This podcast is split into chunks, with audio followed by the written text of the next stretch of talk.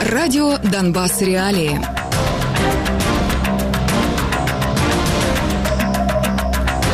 Друзья, добрый вечер. Это радио Донбасс Реалии. В прямом эфире. С вами это час студии. Сегодня вторник, 14 марта. Сегодня говорим вот о чем. Как Украина проводит учения на границе с Беларусью? Что происходит в Авдеевке?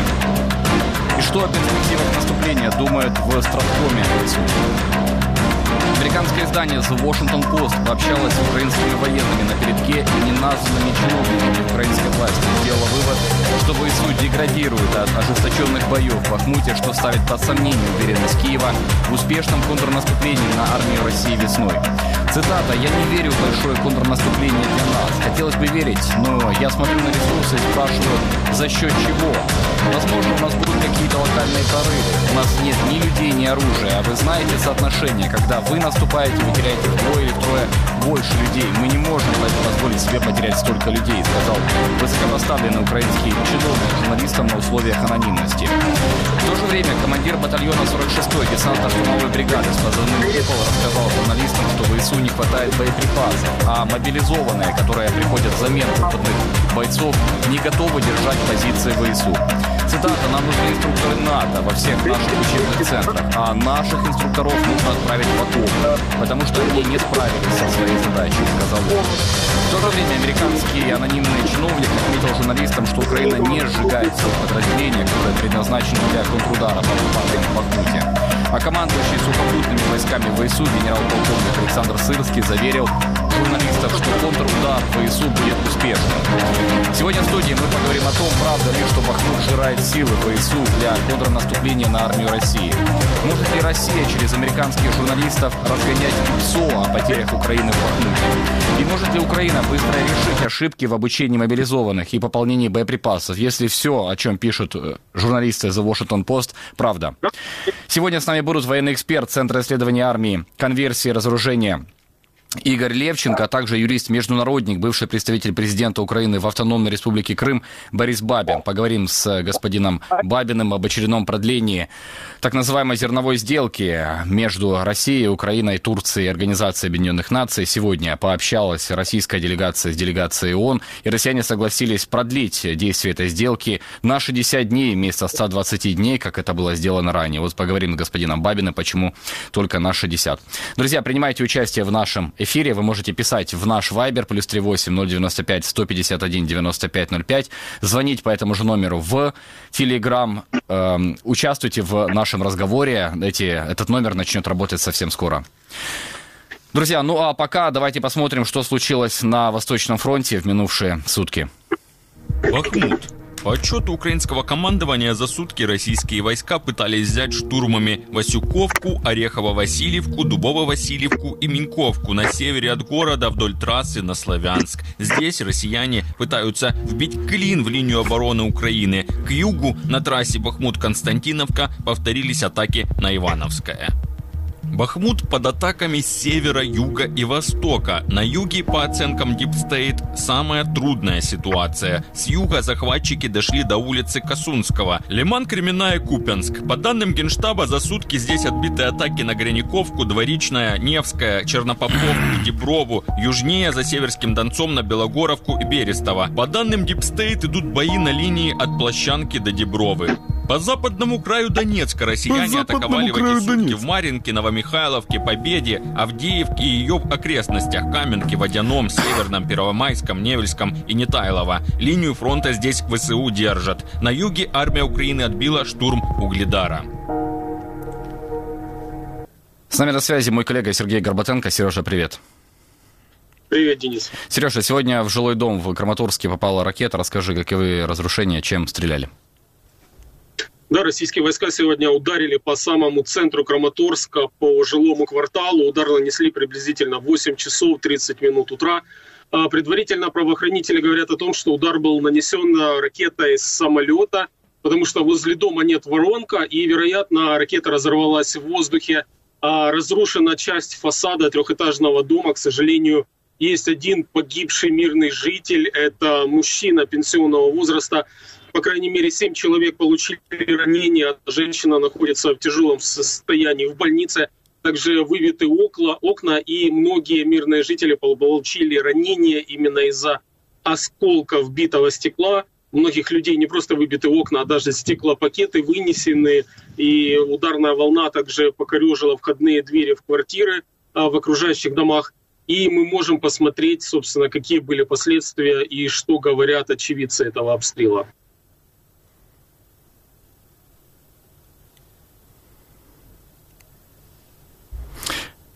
Да, вот наши редакторы готовят э, сейчас это видео, я попрошу их запустить.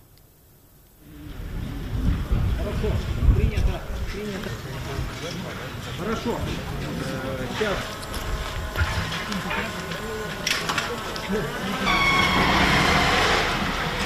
Хотели остаться ночевать, мы периодически приезжаем. Развернулись, поехали к свекрухе в дом. Ну, вот позвонили. Был, да? Наверное. Позвонили, сказали, приезжай труба. Ну, Як думаєте, жити далі? А чего веду? Не знаю. Вот сейчас я еще ничего не знаю. Я хочу сначала все убрать, разобраться. У меня вопрос следующий. У меня вопрос следующий. А потом будем уже думать. Але ж добре, що живі лишились. Да, так? это основное. Это, наверное, Що ти маєш на увазі, ти відведешся? Як відвести Одно окно целое, а так все повылетало. Двери и на четвертом Яка тоже вместе Посмотрим, с что вырвало происходит. двери. Вибух Он подвел к сюжету. Я на работе была. Я не знаю, я прибежала да, мы с работы. дальше общаемся. Вот. Муж на рынке был, это спасло его, что на рынке был. Ну, вот. скільки вікон у вас немає? А, тро, три, три окна нет. И двери вырвало Ну с, да, у меня ну, вот с этим вопрос замком. написан тут. Як будете ремонтувати тут? Не знаю, не знаю. Пока я в шоке, я пока ничего не знаю. Сейчас надо поубирать все.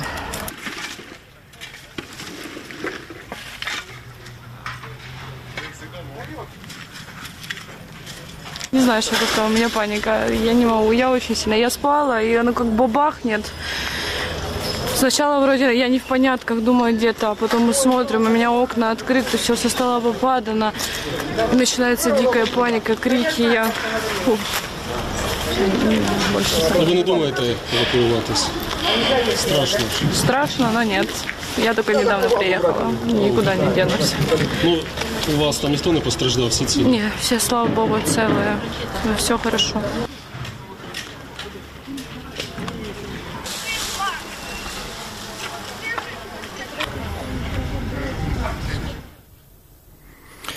Вот мы видим, люди начали возвращаться весной в свои дома, и тут, э, естественно, армия Российской Федерации неудивительно начинает бомбить из ракеты С-300. Сережа, ну и давай немножко о Бахмуте. Это опять э, топ-тема. Вот совсем недавно собралась ставка Верховного Главнокомандующего в очередной раз, и посвящена она была Бахмуту, и решили э, все, кто выступил, и силовики, и политики на вот этой ставке, дальше удерживать Бахмут. Мы видим из карты боев, российские войска продвинулись вдоль трассы Бахмут, Славянск. Очень медленно это происходит, потому что их вооруженные силы Украины сдерживают, но все же россияне сейчас находятся в районе Орехово-Богдановки и штурмуют Миньковку. Это, считай, треть трассы до Славянска. Ну и, соответственно, до Краматорска стала армия России. Поближе, как изменилась э, ситуация в с обстрелами в этих городах. А сейчас, как люди Краматорске, Славянске реагируют на изменения фронта в Бахмуте, ну, все равно вот продвигаются россияне, да, и все ближе к этим городам. Да, мы видим по карте, что россияне действительно не оставляют планов продвинуться к Славянску с любого направления, вот в этот раз со стороны Бахмута. Также они уже очень близко к Константиновке. Я хотел сказать, что Константиновка сейчас наверное, на втором или на третьем месте после Бахмута и Часовьяра по обстрелам. А, российские войска обстреливают Константиновку постоянно, вот уже который день из реактивных систем залпового огня. А, за прошедшие сутки, по информации Донецкой областной военной администрации, в Константиновке погибли двое мирных жителей, еще семеро получили ранения. В Константиновке сейчас очень горячо. А, если говорить о Славянске, то не хотелось бы сглазить. Последний прилет там был несколько дней назад. А, руководитель военной администрации Вадим Лях показывал последствия этого, этого прилета в транспортную Мне инфраструктуру. все дальше потом идти, да? Вооруженные силы Украины вот провели учения. относительно Тут тихо, просто... в Краматорске а, более заметные следы того, что война вот так, уже мы близко. показали, правильно? А, вот сегодняшний прилет и уже несколько дней со стороны Константинов Я слышна Хорошо, иду дальше. Короче, постоянная артиллерийская канонада. это очень беспокоит людей, и, и новости, и эти звуки людей тревожат. Вот, по крайней мере, мой круг общения, люди говорят, что они пока что не собираются выезжать, но потихоньку собирают чемоданы, готовят сумки с документами. Люди не хотят жить э, вблизи э, досягаемости российских реактивных систем залпового огня или ствольной артиллерии. Это очень опасно. И уж тем более никто не хочет жить под российской оккупацией. Но тем не менее люди понимают, если российские войска, не дай бог, подойдут на расстояние, на которое они Хотели остаться ночевать, мы периодически приезжаем. Неизбежное разрушение а, гражданского позвонили. Люди будут терять работу, будут рисковать своими жизнями, поэтому все-таки многие настроены рано или поздно выезжать, если украинским войскам не удастся сдержать оккупантов на пути Константиновки, Краматорску и Славянску. Спасибо, Сережа. Сергей Горбатенко, корреспондент радио Донбасс Реалий, был вместе с нами. Мы идем дальше. Вооруженные силы Украины провели учения на границе с Беларусью. Бойцов готовили Добрый. отбивать атаки путем имитации реальных боевых действий. Они тренировались защищать здания, преодолевать препятствия и штурмовать позиции противника. Некоторые военные уже имеют опыт боевых действий, а некоторые еще не бывали в реальном бою, и вот как происходили эти учения.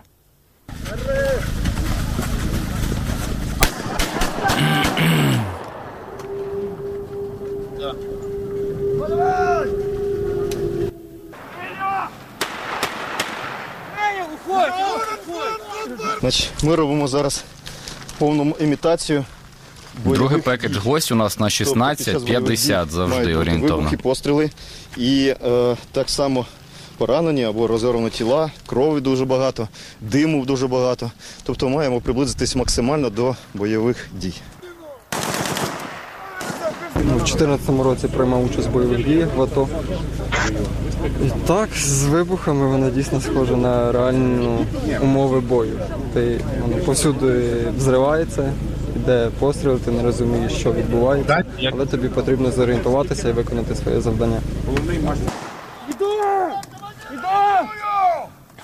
Переключимось на комп'ютер.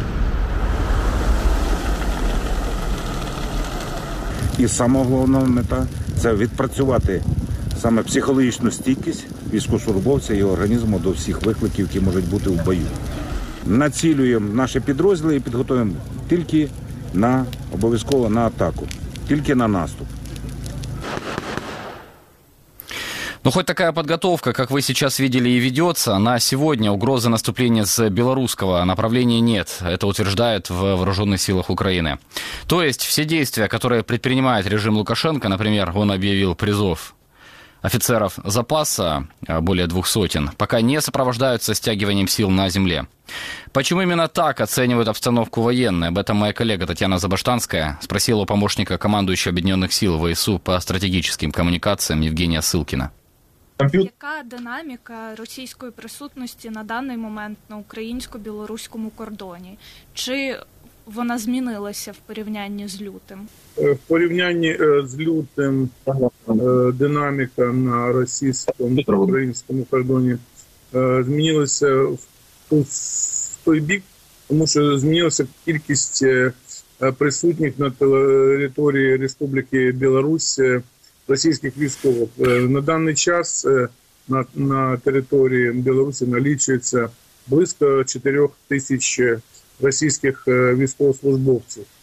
Е, практично всі вони е, знаходяться там або на відновленні, або на підтриманні своєї боєздатності.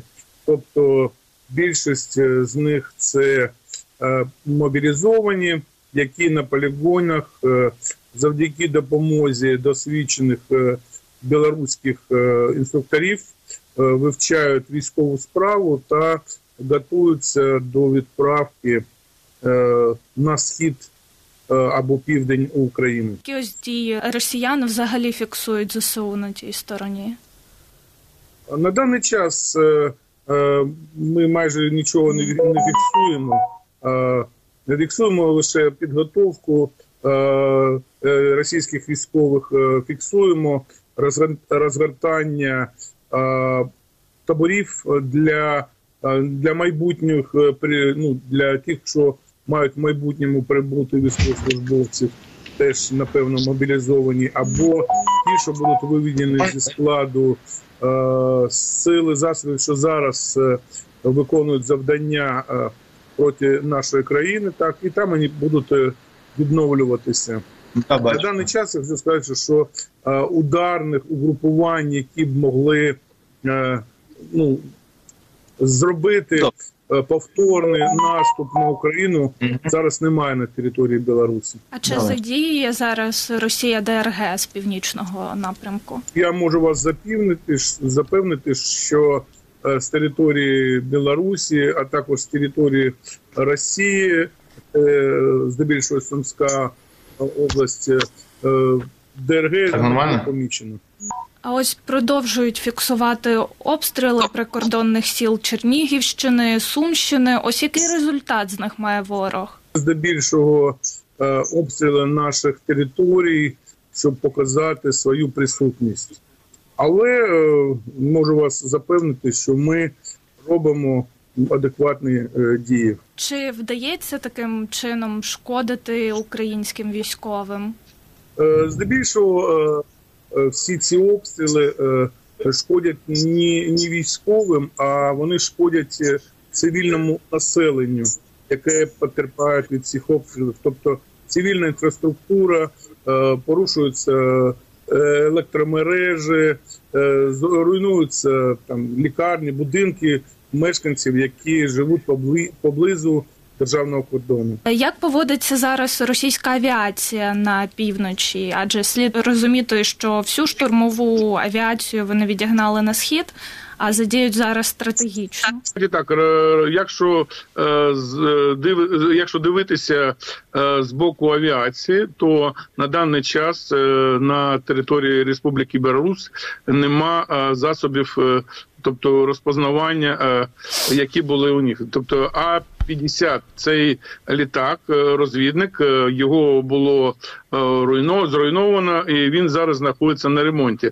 Тобто, всі літаки, які зараз злітають з території Республіки Білорусь, вони здебільшого злітають у тренувальних цілях.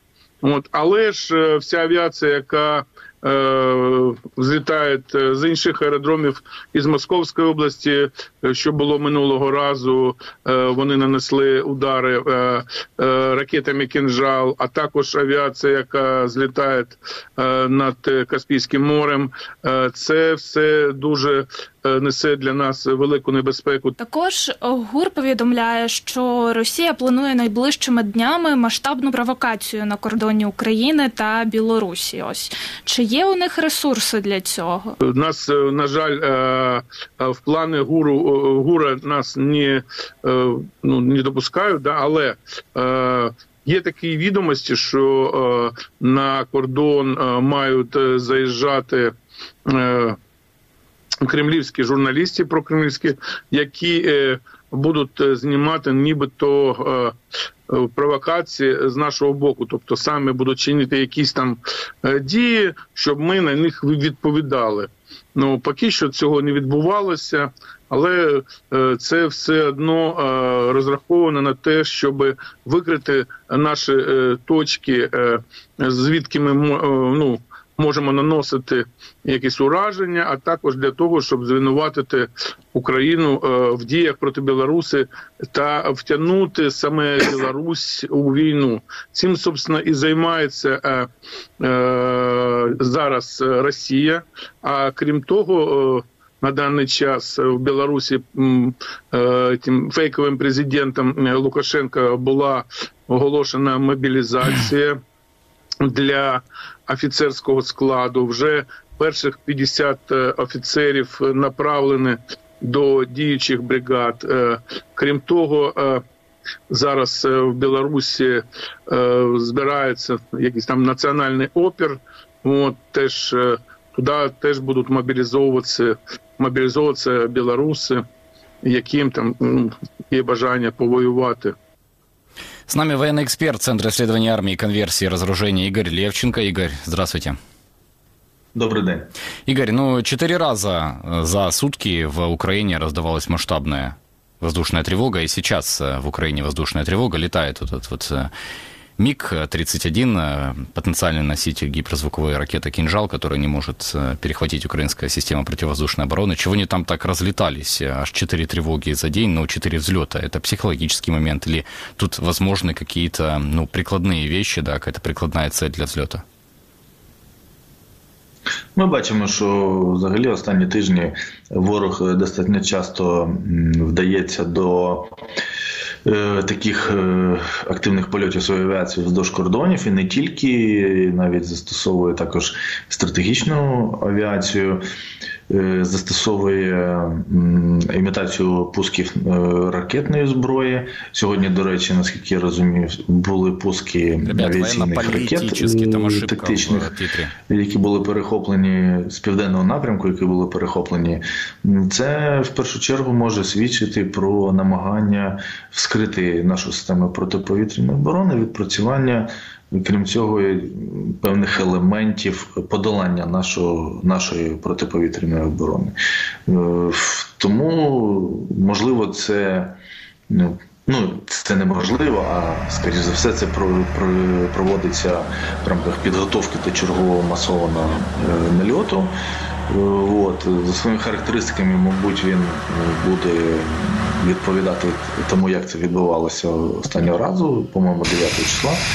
От, Тобто противник таким чином готується якби, до подальшого терору е, цивільного населення і цивільної інфраструктури України. Игорь, вы поняли, судя по результатам предыдущего массированного ракетного обстрела, какая цель Российской Федерации? Опять бомбить енергетику? Ну, в тому числі ми бачимо, що по енергетичній сфері наносились удари, в тому числі. От, Мабуть, це навіть було якби пріоритетною ціллю. От. Що можна сказати, що ворог е, намагається проявляти е, певну ініціативу, е, певну кмітливість у підготовці, так би мовити, своїх нових ударів. Тобто він комбінує сили, засоби. Ми бачили, що це абсолютно Е, широка номенклатура е, ракетної зброї, яка застосовувалась минулого разу разом з е, так званими шахедами, тобто дронами камікадзе, які можуть діяти на достатньо велику глибину. От.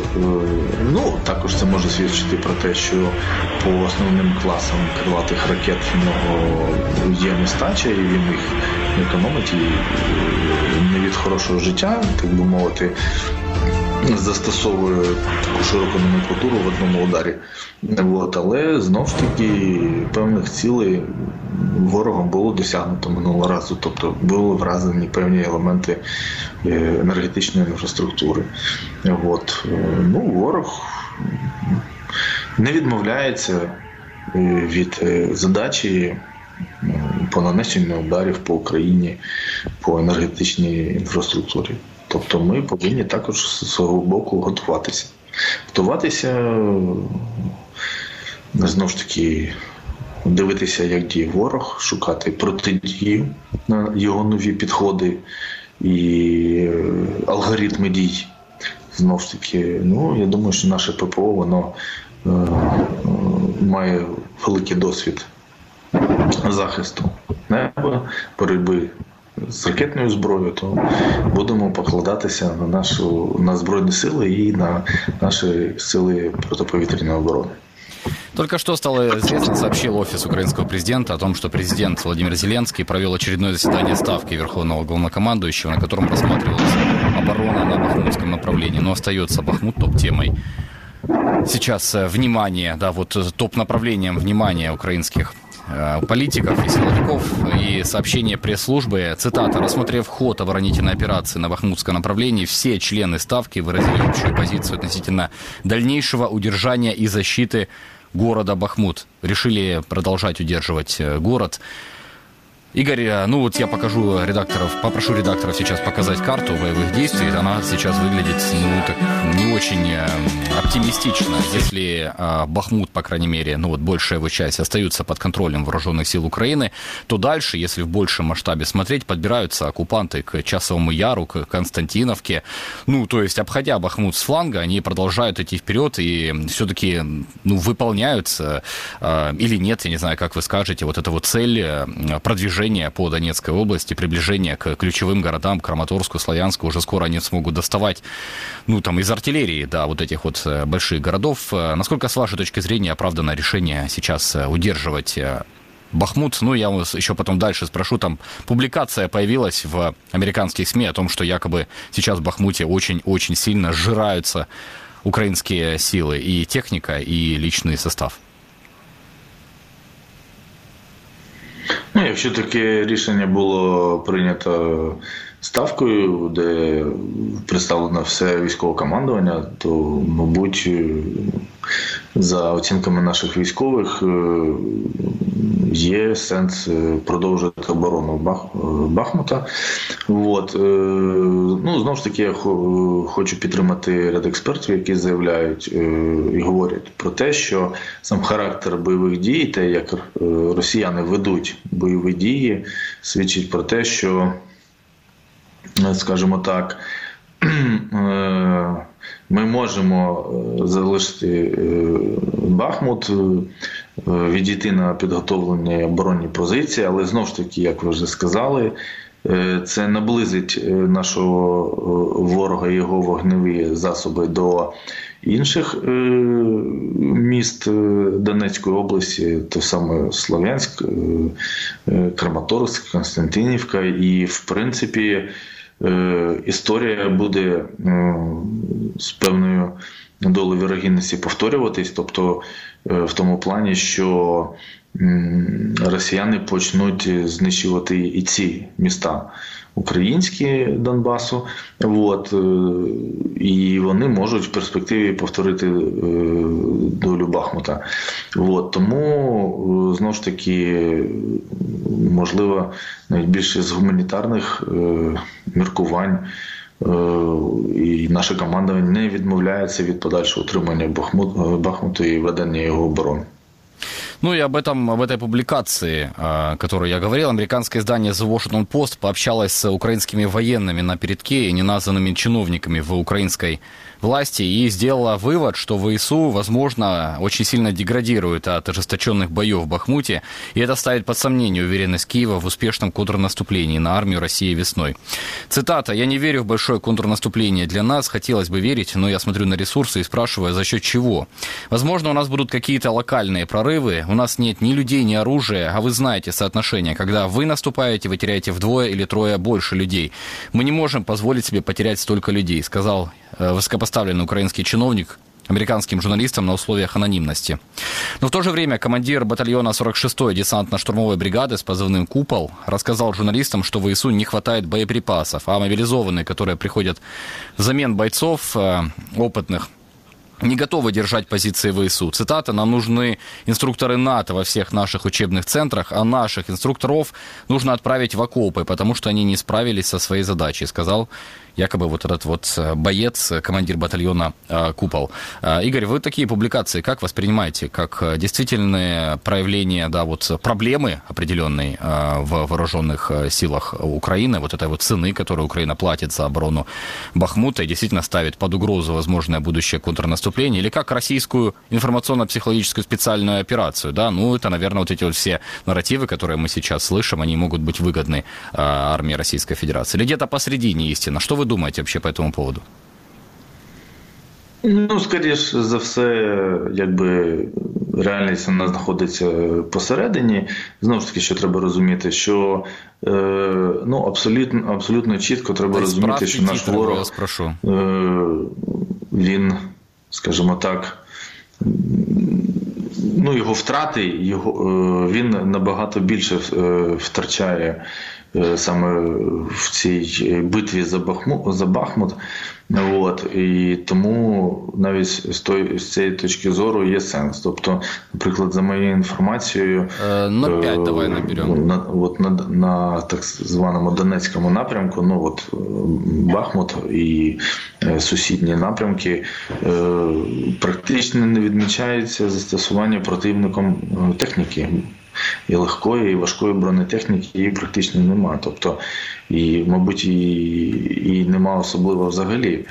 Тобто, треба розуміти, що наступальні дії вони ведуться. як Правило піхотою при підтримці артилерії е, теж е, часто ну недостатньо ефективною і недостатньо потужною, тому що противника є, є, скажімо так, е, теж проблеми з з боєприпасами. Е, ну, в принципі, якщо казати про нестачу боєприпасів з нашого боку, ну е, в принципі, всі говорять, що Фактично з кінця квітня місяця наша е, армія, е, воююча армія, вона постійно відчуває певний брак боєприпасів. Якщо не всі номенклатури, то періодично виникають по певним номенклатурам просідання, скажімо так. От. Е, тобто це може стосуватися і протитанкових засобів, тих самих там, наприклад. От Наскільки мені відомо, зараз повністю е, вичерпані запаси 100-мм е, фугасних снарядів, якими, е, скажімо так, вели вогонь пушки типу рапіра. Да? І зараз стає питання про те, щоб взагалі їх вивести з озброєння. А не производяться да, ці снаряди зараз в Україні, взяти їх нігде? Ну, вони, по-моєму, взагалі ніде вже не не виробляються, бо це протитанкова гармата. Ну і до неї були, ну, скажімо так, боєприпаси осколочно-фугасної дії. От, е, Тому що Зараз е, ця гармата, як протитанкова, ну вона фактично не може використовуватись, бо це фактично весь її розрахунок він стає там, самогубцями. От. Її використовували саме для стрільби закритих вогневих позицій. От. Ну, Вона знаходиться на озброєнні протитанкових дивізіонів, протитанкових підрозділів. Ну, Залишається ще на озброєнні. Але ці снаряди вони повністю сьогодні вичерпані, їх, їх немає на складах ніде. От, е, Ні в Східній Європі, ні в союзників. Е, ну і у нас теж їх нема. От. Тобто, ну це такі, скажімо, можливо, більш, е, ну якщо не робочі моменти, але такі моменти, які е, мають вирішуватися по, по ходу. Да?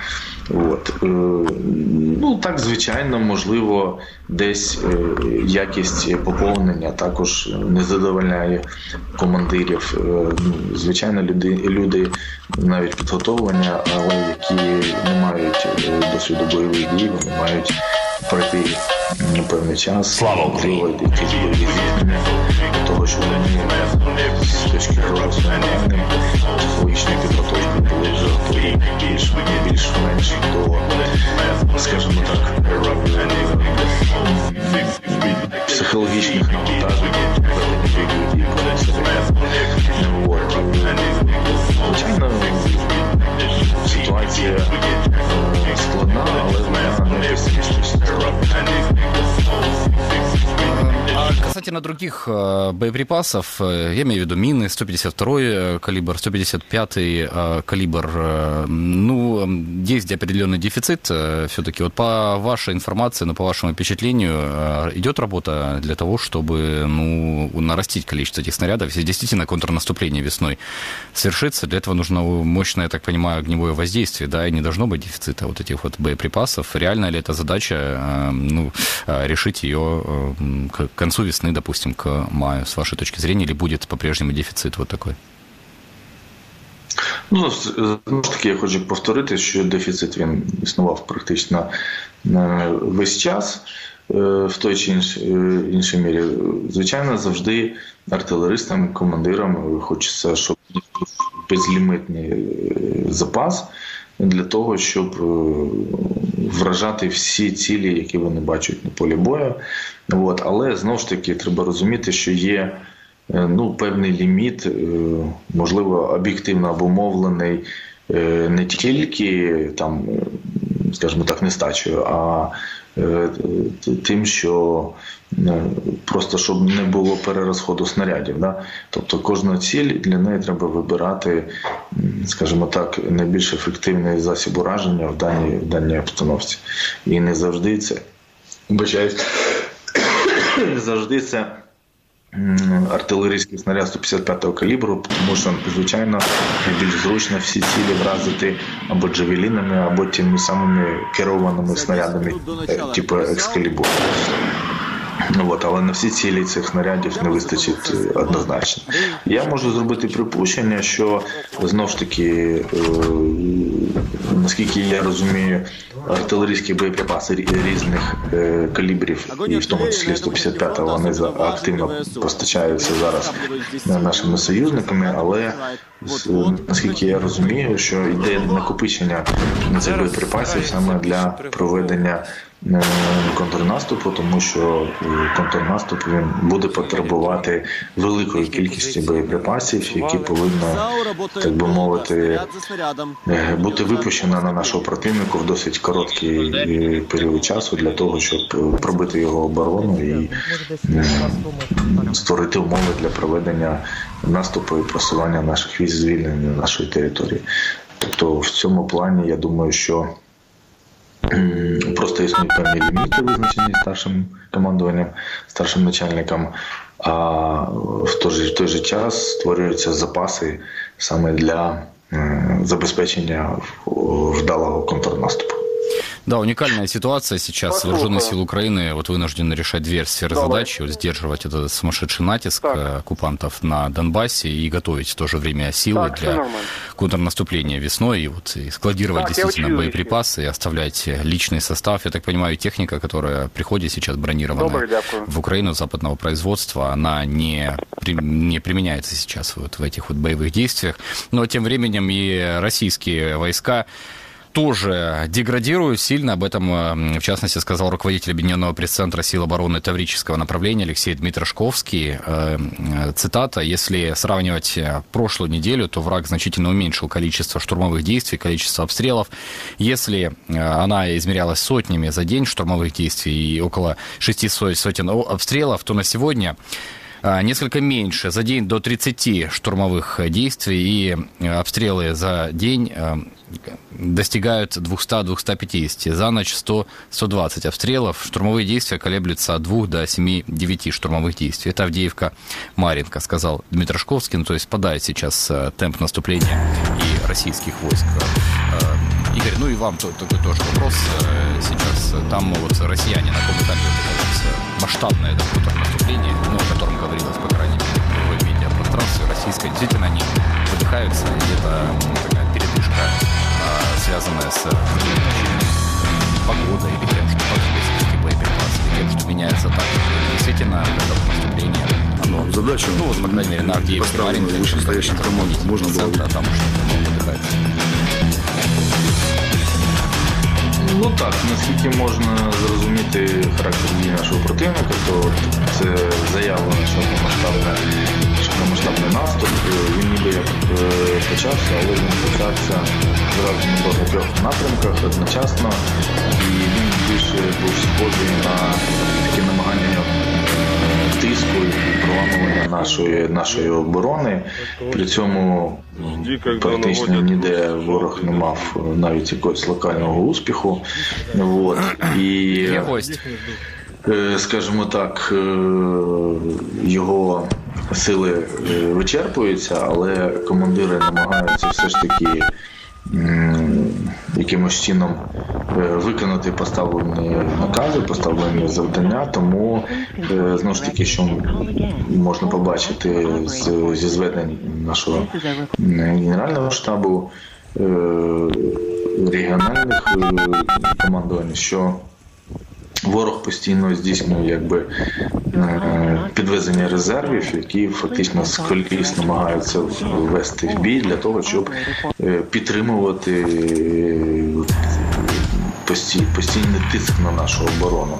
Але знову ж таки часто ці дії вони е, не підкріплені або слабо підкріплені як бронетехнікою, так і дією артилерії. Тому, скажімо так, ну це призводить знову ж таки до великих втрат нашого ворога і до чергового скажімо так, виснаження його резерву. Але поки він може так постійно поповнюватись людським ресурсом, от, і він буде намагатися підтримувати тиск. Але знову ж таки ми бачимо, що на певних ділянках, де отак, це, цей великий наступ розпочався, тиск вже впав. От, І це може свідчити про те, що ворог все ж таки він виснажується. Игорь, спасибо вам большое, что были с нами. Игорь Левченко с нами был, военный эксперт Центра исследования армии, конверсии и разоружения. К нам присоединяется юрист-международник и бывший представитель президента Украины в Автономной Республике Крым в 2017-2018 годах Борис Бабин. Господин Бабин, здравствуйте. Борис, слышите нас? Да, слушаю вас. Доброго дня. Борис, здравствуйте. Ну вот хочется узнать ваше мнение об этой зерновой сделке, которая сегодня якобы была продлена на 60 дней, ну, по крайней мере, об этом заявила вот российская страна. Встретилась сегодня российская делегация с делегацией ООН в Женеве, и там заявили, что не намерены продолжать э, зерновую сделку на 120 дней, как это было раньше, на 4 месяца, а готовы только на 60 дней. Украинская сторона пока никак не прокомментировала вот эту вот договоренность, есть она или нет, но и прокомментировала ее только только Дмитрий Песков, спикер Путина. Интересно, что он назвал ее, э, эту сделку, ее продление жестом доброй воли со стороны Российской Федерации. Слышали мы уже вот такую формулировку. Э, договор не может стоять на одной ноге, отказал, сказал Песков на вопрос, почему не продлили на 120 дней, продлили на 60. Поэтому условия продолжения этой сделки относительные. И это своего рода жест доброй воли со стороны России. Борис, э, как вы думаете, почему не на, 60, не на 120, а на 60 дней только хочет хочет продлить эту сделку э, Российская Федерация. На что они рассчитывают? Ну, по-перше, я б, звісно, не довіряв заявам росіян, бо з самого початку всіх переговорів щодо зернових угод в Стамбулі вони постійно вкидали фейки. Так вони е, заявляли прямо, скажімо, те, що не було на папері. Вони не просто перекручували зміст домовленостей, але й казали про те, що там нема. На сьогодні ми бачимо прикладом оприлюднення офіційне, тут же можна довіряти більше е, Міністерство оборони Туреччини, так яке каже нам, що переговори тривають. Так, тобто це ну трохи м'яко кажучи, інша позиція. Так там не вказано про досягнення домовленості, якраз вказано про те, що є і є переговорний процес. Тобто тут би я ще не, не казав би, що є якась угода, і крім того, ще не маємо, звісно, і заяв українських офіційних ну, представників. Це по перше. По-друге, загалом ось ці маніпуляції росіянами щодо строків вони можуть мати різні пояснення. Хтось каже, що е, це просто небажання агресора заходити глибше ніж вибори в Туреччині, так небажання агресора, ну скажімо так, надавати ну якісь там ну прямо скажімо так підґрунтя для позиції того ж Ердогана. Как раз да, в мае состоятся эти вибори, президентські так, так. і парламентські, от через і тому два місяці. якраз, е, якраз це і прикладом винесення нових переговорів, якщо це буде на 60 діб, якраз на ситуацію виборних процесів ну надасть Росії ще більше можливості для спекуляції. Вони це, звісно, як то кажуть, краплену карту хочуть за собою зберегти. Другий варіант це просто загальний шантаж росіян, постійні їх спроби під егідою зернових угод е, протягти те, що там нема, тобто протягти ситуації пов'язані з незаконним вивезенням з окупованої України районів того самого тої самої сільськогосподарської продукції, протягти спроби злочинних якісь кримські наративі е, протиправні в цю зернову угоду. Звісно, цього не відбулося, але це не означає, що вони надалі не будуть чинювати цих провокацій. Е, крім того ми бачимо, що е, прикладом з листопаду Росія фактично блокує цю угоду, хоча вона виконується, вона виконується не в повному обсязі. Пролюднена статистика. Що з листопада зменшена кількість суден саме через штучні уповільнення цього контролю, так званого росіянами на Босфорі, вдвічі, так тобто такі дані наводилися, тобто вдвічі менше ніж могло це бути, і тому ці знаряддя тиску і заряддя пропаганди. Тут немає нічого дивного в тому, що росіяни брешуть, і тому, що вони намагаються ці переговори перекручувати. Господин Бабин, вот есть такая информация, что там э, россияне, ну а чего они добиваются, собственно говоря? Они добиваются подключения Россельхозбанка к системе SWIFT и запуска аммиакопровода Тольятти-Одесса. Действительно, это одно из требований вот российской делегации для того, чтобы продлить вот эту вот сделку, ну и для того, чтобы ее, да, не саботировать вот так вот. Они такие, такое могут озвучивать? Ну, дивіться, е, питання в тому, що е, наразі, наскільки я можу розуміти, мова йде про продовження угоди, так, на строк. Умови угоди визначені. Там нема нічого ні про свіфт, там нема нічого ні про які е, там добрива російські чи інші якісь. Це все суто російська пропаганда. І зараз питання в тому, чи буде продовжений чинний документ, я так розумію цю ситуацію, а не укладання якихось нових угод. І тому, як тільки буде заява усіх учасників процесу ООН, України, Туреччини про те, що є продовження, тоді можна буде подивитися, які там будуть умови. Але я так розумію, що позиція е, і України, наскільки це можна з відкритих джерел зрозуміти, і ООН у тому, що ну умови, на які Вийшли сторони в 22-му році, що вони були збережені. А там, повторюся, немає ніяких свіфтів, немає ніяких добрив. Да, ну действительно, вот появилось, появился комментарий не только Минобороны Турции, но и ООН. Цитата. Организация Объединенных Наций сделает все возможное, чтобы сохранить целостность угоды, э, договора и, и обеспечить ее беспрерывность. Консультации с всем, э, всеми, семью странами на риз, э, разных уровнях продолжаются, сказал журналистам спикер управления ООН по координации гуманитарных вопросов Йенс Лаерке. То есть действительно только российская сторона твердит о том, что э, уже есть некое новое продление, что вот сейчас на 60 дней. Борис, а можете нам вот объяснить, а вообще чего Россия добивается? Ну и тем, что саботирует вообще выполнение сейчас э, вот этой вот зерновой сделки, да, там очень долго ждут сейчас суд, э, судна, которые э, идут в или э, в порты Большой Одессы или из них э, проверки вот этой вот э, совместной, да, э, и заявлять сейчас о том, что только на 60 дней, они, ну вот этот шантаж, цель-то его какая? Сорвать эту сделку, какие-то себе преференции выторговать. Не очень понятно, понятна эта цель? Ну тут в принципі все більш-менш прозоро. Е, в рамках тієї морської агресії, яку вчинює Росія, їм бажано цей злочинний задум з одного боку робити так, щоб, начебто, угода існувала, і Росія спекулювала цією угодою на всіх майданчиках, там розповідала, як, начебто, вона допомагає боротися з глобальною продовольчою кризою. Водночас намагалися під парасолькою цієї угоди протаскувати те, що в ній нема. Це якраз і свіфти, і пом'якшення санкцій, і добрива. А з іншого боку, зробити так, щоб фактично кораблів було щонайменше. Так мінімальна кількість для того, щоб фактично цього не відбувалося. Це стандартний російський підхід, максимум злочинного піару, максимум пропаганди, але робити так, щоб насправді нічого не відбувалося. Ну не не на користь агресора.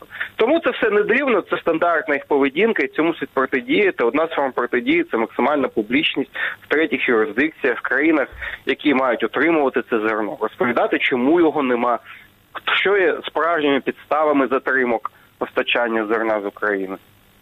Ну и последний к вам вопрос. Вы сами вот сказали о том, что саботируют сейчас российские представители в этом совместном координационном центре в Стамбуле работу.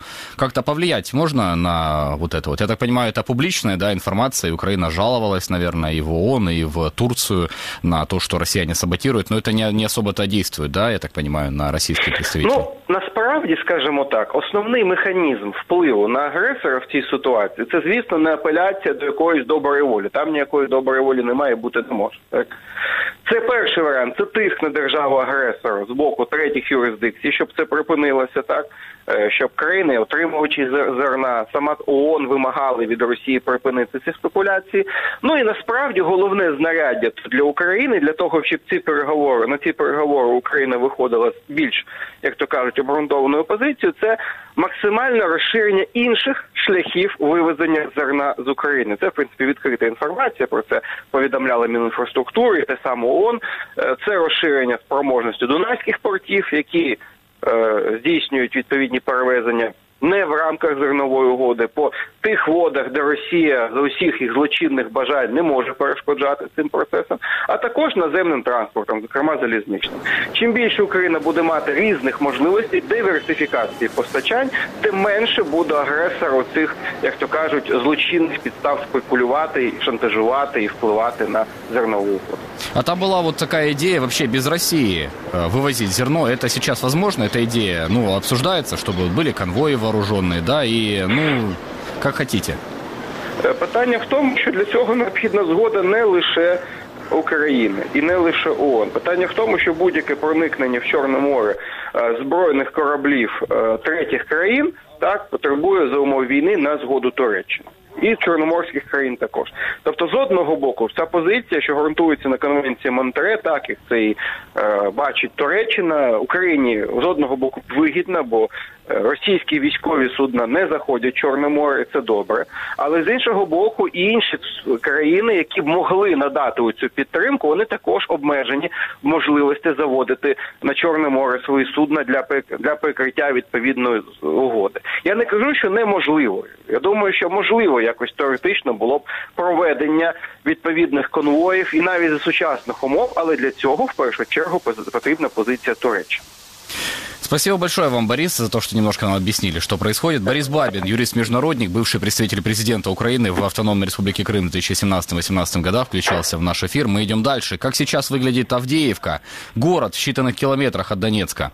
Война здесь идет с 2014 года. Но до полномасштабного вторжения России город жил, работала инфраструктура. Сейчас здесь работает один магазин. Большинство зданий повреждены или полностью разрушены. Российские силы постоянно пытаются штурмовать город и окружить его. И в Авдеевке побывал фронтовой корреспондент Радио Свобода Марьян Кушнир. Авдіївка, попереду фронт, небезпечне місце. Саме місто дуже постраждало. Як стверджують військові, вони тримають лінію оборони.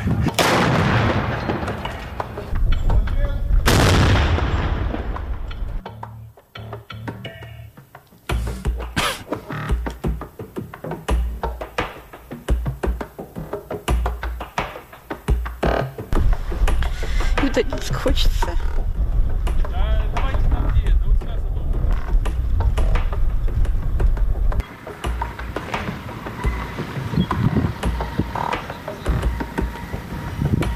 Ну, на мою думку, авіацію використовують е, для того, щоб просто зруйнувати місто, е, щоб просто стерти його з лиця землі. Вони працюють е, фабами, це фронтові авіабомби, які просто нищать, руйнують будівлі, заводи е, і людей, на жаль. Ну, з військової це військово цілесообразно використовувати фаби? Е, мені здається, що в них взагалі немає розуму, тому що вони таке використовують. Це взагалі безглуздо, що вони роблять. Самі можете чути, що зараз відбувається, і навіщо це робити, я до сих пір не можу зрозуміти.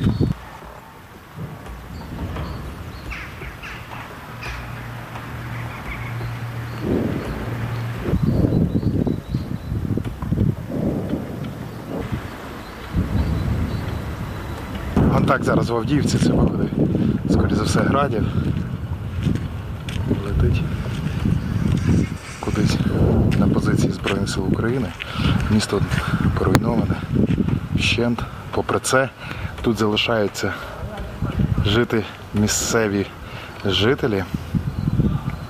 Цікаво, що хтось залишається в своїй поруйнованій квартирі, хтось живе просто в підвалі, але у всіх одне страх. Тут справді все настільки страшно виглядає. Щоденно місто вибухає авіабомб. Ви чуєте е, градів, артилерії. Авдіївка дуже побита. Це дуже страшно.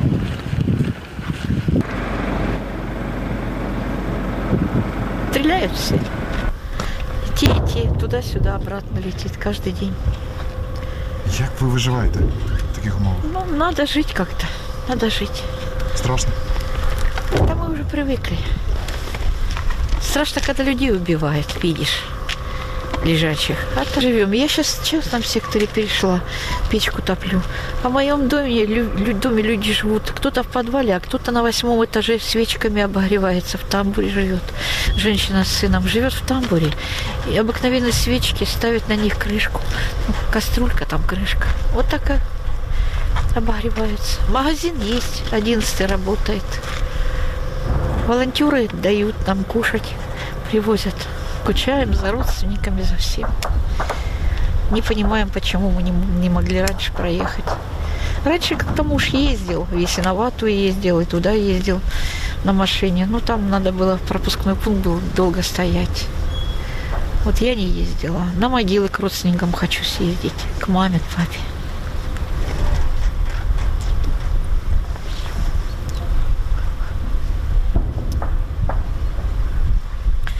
Донецк хочется.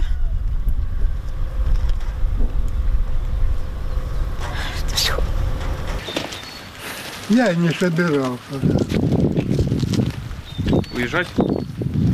А есть Куда де- я? дети, внуки есть? В таком состоянии поеду, кому-то надоедать. А хотя Мы хоте- переживем. Уже зи- зиму перезимовали, а лето переживем. С Богом, ребят.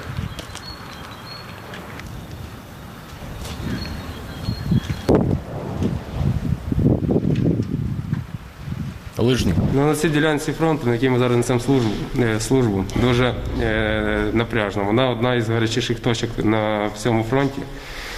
Е, після Бахмута, понятне діло, ну, на уровні Оглідара, е, на уровні Солідара, е, Часів Яру. Е, ворог сконцентровує свої сили, щоб відсунути нас від е, підніжжя Донеччини. Врахуйте, ми вже ми стоїмо біля самого Донецька, і він нас хоче відвинути, щоб е, е, виконати свої поставлені цілі про захоплення Донецької області. В тактичному плані вона дуже Наскільки довго? вигідна. Е, Тут є і железна розв'язка, яка йде е, із Донецька, постачання е, зброї, постачання БК. Також вона, знаходиться на висоті. І тільки вони візьмуть цю висоту, для них відкривається дуже великий плацдарм для подальшого наступу. Противник е, не стоїть на місці, він змінює тактику.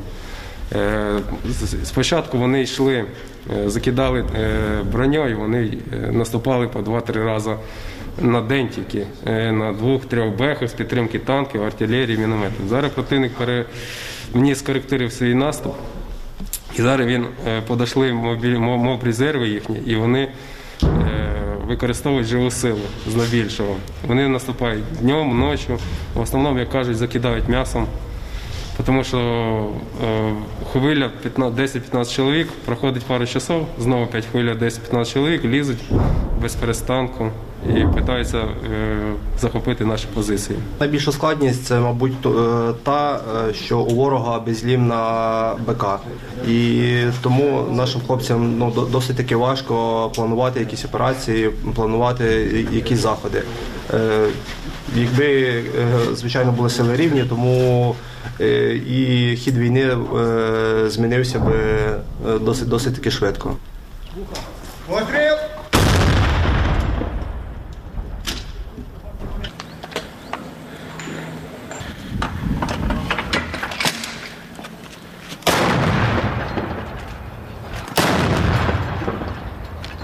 Зараз працюємо по позиціям по копам піхоті. Є результати? Не знаю, сказали, що були попадання гарні. Ну, ми нею працювали в основному по е, піхоті. От, і по танкам працювали, ми попали в. По танку не попали, попали в ТК.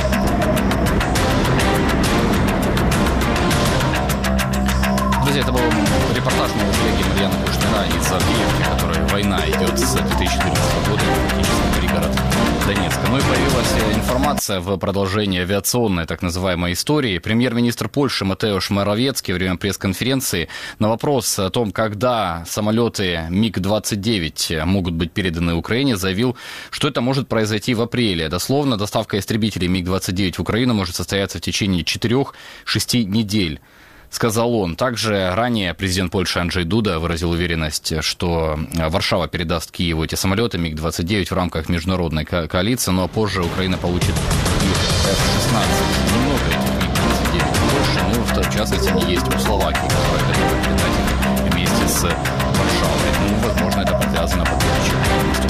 Спасибо большое, друзья, что были с нами. Вы смотрели и слушали радио Донбасс Реалии. В студии для вас работал Денис Тимошенко. Больше в интернете на сайте Украинской службы радио радио Свобода в наших социальных сетях. Удачи